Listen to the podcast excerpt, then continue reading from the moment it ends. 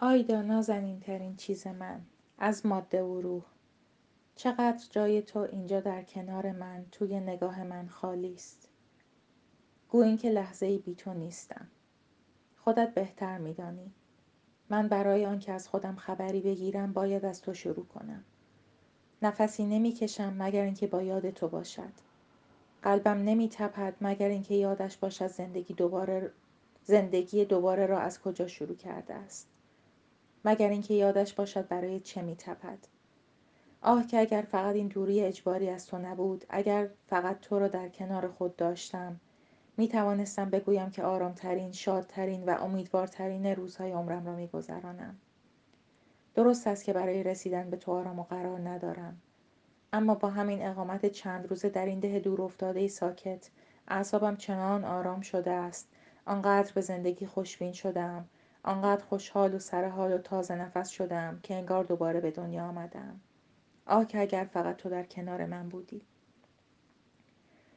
یک برنامه چهار ساعته اتومبیل رانی در روز یک اشتهای فوقالعاده به غذا یک خواب آسایش بخش که کوچکترین صدایی آن را نقض نمی کند. یادت هست که می ترسیدی پیش از آن که به تو برسم چیزی از من باقی نمانده باشد؟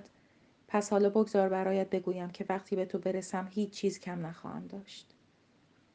هر وقت یادم می آید که چیزی نمانده بود رشته زندگی خودم را به دست خودم پاره کنم و سعادت بازیافتن تو نصیبم نشود از آن رنجی که می بردم از آن یعصی که داشتم از آن نومیدی کشندهای که گریبانم را گرفته بود و رهایم نمی‌کرد دلم به حال خودم میسوزد طبعا جرأت زیادی لازم است که آدم خودش را به دهان مرگ بیاندازد اما خیال می‌کنم برای احمد تو بدون اینکه آیدا را داشته باشد تحمل زندگی جرأت بیشتری لازم دارد.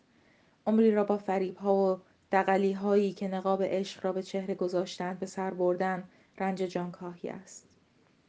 آیدای من راستش را بخواهی به همین سبب است که در چاپ تازه کتاب های شعرم به همه آن نام ها که یادآور دروغ و فریبی بیش نبودند با آن همه شجاعت توف کردم. آن نویسنده فرانسوی چه خوب گفته است که سر و تحمل جرأت و شهامت مردم پرهیزکار است. دیشب ناگهان یاد نقشه ای افتادم که برای خانهمان کشیدیم و تو فورا آن را بردی که بایگانی کنی. چقدر تو بامزه ای باری غرق رویای آن خانه شدم. تا به حدی که وقتی به خودم آمدم انگاری سالها در آن خانه بر فراز تپهای بر دامنه کوههای پوشیده از جنگل زندگی کردم. ای بر سر در آن خانه آویخته بودیم که بر آن نوشته بود ای بیگانه که خلوت ما را میشکنی همچنان که در, خانه در خانه ما به روی تو باز است تو نیز بزرگواری کن و ما را از شنیدن عقاید خیش معاف دار ما از دوزخ, بیگان... ما از دوزخ بیگانگی ها گریخته ایم تا از برخورد با هر آنچه خوشایندمان نیست در امان باشیم. اگر به خانه ما فرود میایی خلوت ما را مقدس شمار. با پسرهایمان اینها که هستند دوستی تو را گرامی میدارند. و آنها که بعد از این خواهند آمد و سعادت آغوش پر محبت تو را خواهند چشید در آن خانه زندگی کردم. در رویای خودم عمری شهداگین را در کنار تو و فرزندانمان در آن خانه زندگی کردم. حتی تا آنجا پیش رفتم که از شما همه خواستم مرا پس از مرگ از خود دور مکنید. از شما خواستم که مرا در کنج از باغ خودمان دفن کنید.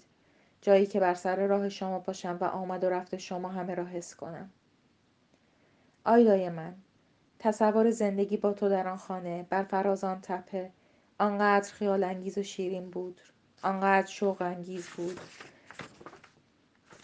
و من در این رویای دور و دراز خود چنان فرو رفتم که اگر هم الان عمرم به آخر برسد باز هم خود را مقبون نمی شمارم. زیرا که من به امیدواری بود که به آنچه در انتظار ماست اندیشیدم نه با حسرت. به خانه می اندیشم که در آن محبت پاداش اعتماد است و با مشبوسه و سایه است. به خانه می اندیشیدم که تو کدبانوی آنی.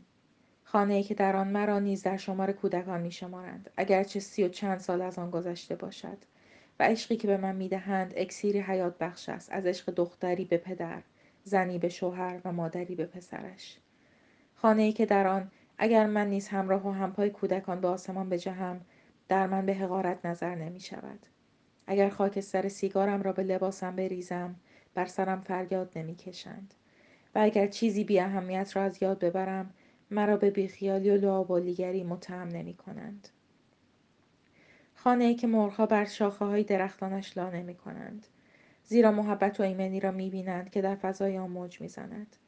و مرغکان مهاجر به هنگام هجرت آوازی که سر می دهند احساسی از سپاس و تشکر را در ذهن ما جاری می کنند. خانه ای که شبهای درازش با صدای باران بر های بام شاهد ستایش های من خواهند بود. ستایش نسبت به عشقی بزرگ که مرا به پیش خواهد راند و در رسیدن به هدفها یاریم خواهد کرد. آیای من تا هنگامی که هنوز کلماتی دارم تا عشق خود را به تو ابراز کنم زنده ام. به این زندگی دل بستم و آن را روز به روز پربارتر می خواهم. تو آخرین چوب کبریتی هستی که می باید به آتشی این مبدل شوی و از زندگی من در برابر سرمای مرگ در این بیابان پر از وحشت دفاع کنی.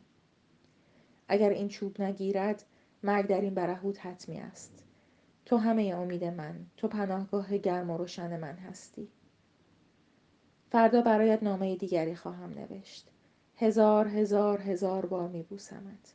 نوک انگشتهایت را، زانوهایت را، گوشهای کوچولیت را و اطلسی های خودم را. احمد تو گوکان آذرشهر اول دیماه 1342 یک دنیا سلام برای آنوش اگرچه برایش نامه جداگانه خواهم نوشت